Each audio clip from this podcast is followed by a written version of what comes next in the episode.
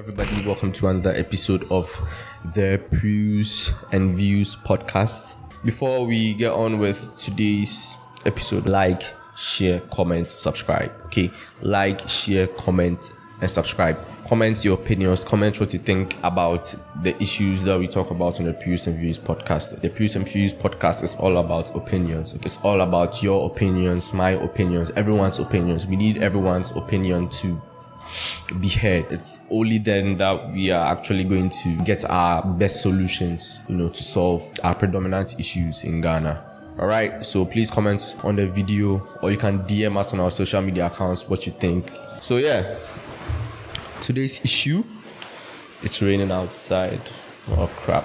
So, on today's episode, this was an issue which was much more predominant during the recent EndSARS um, movement, the movement against police brutality in Nigeria. So the issue came up within that movement. Okay, so during the EndSARS movement, I was on Twitter.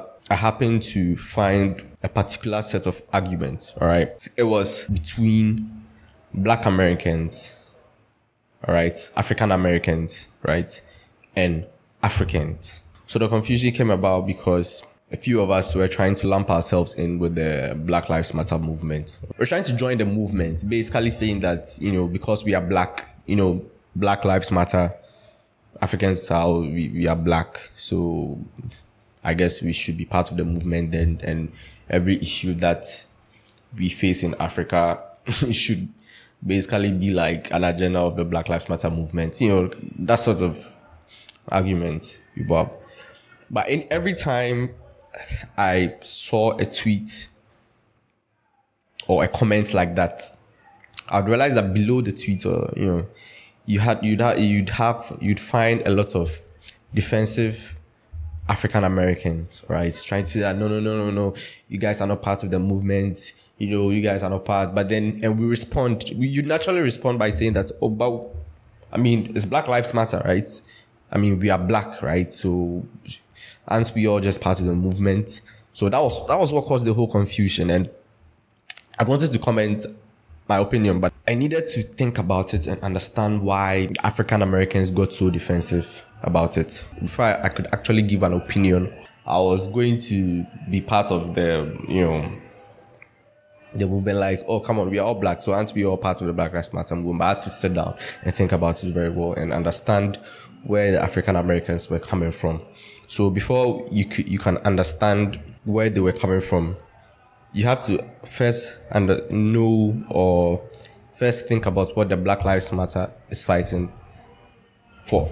The Black Lives Matter is basically fighting against racism, bigotry, everything that comes along with it. Okay, racism. That's what the Black Lives Matter fights against. You need to think back to when we were all in Africa okay, where every black person was in Africa. The white man came to Africa, you know, slavery happened. Some people got sold, you know, some people got taken away. Before they got taken away, we all basically had the same lived experience. But then when they were taken away from us, our lived experiences started to separate, like started to separate a lot more as the years really went by. What I mean by this is when they went out there, they had to go through racism. Okay, they had to go through racism, bigotry, slavery, you know, everything that comes with that. And we had to go through, you know, colonialism. We had to go through, you know, fighting for our independence. Post colonialism also had its own issues. So we also had a lot of things that we experienced that we had to fight against. And they also had theirs. All right. So based on our lived experiences, you'd have to admit that even though we are all black, we all have the same skin color, we are not entirely the same because we haven't been through the same things. Okay, we've been through very different things. Even though they are all problems, you know, they are all not good things, but they are very different layers of bad things that happen. So I thought about that and I realized they could actually have a point there. We don't necessarily go through racism like they do. You can't tell me that, yeah, we also go through um, racism like they do. No, we don't. It's totally different, you know. So, in that sense, you'd have to understand why they'll get so defensive when you're trying to lump in your movement with the Black Lives Matter movement. You have to understand why they'll get so defensive about it. Racism is a very touchy subject, and it hasn't been easy for them, you know, trying to solve it, trying to live through Amer- America, you know, trying to live through life, you know, with racism and bigotry. Okay, we don't understand that. You can't have a movement which fights different things. Every movement has its aim and what it's fighting for. If you have one movement which has so many causes to fight for, it, it, it becomes very difficult to solve them all, okay? Because the level of concentration you would have had to tackle one issue, you now have to spread it among so many issues to tackle them, and you'd probably solve the issues very slow, like very, very slowly. So the best thing to do is to have little, little, little movements which fight for specific issues. So you can't, the Black Lives Matter movement doesn't fight, you know, child poverty, child hunger, uh, child human trafficking, you know. You need to understand that the Black Lives Matter movement is not an all encompassing movement. You are doing no favors to them by trying to lump yourselves in with the movement. If it, to them, they might think that you are trying to undermine their movement.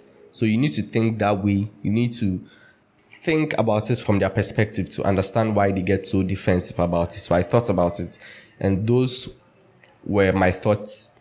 Okay, those were what came to my mind, and I sort of understood why they got so defensive about uh, you know us trying to lump ourselves in with the movement. But then I would have to see one thing: they already had the EndSARS movement. It was a big movement. It was trending. Everybody heard about it. Most people tweeted about it. Nobody was. Most of us were are against police brutality. Okay, most of us stood with Nigeria.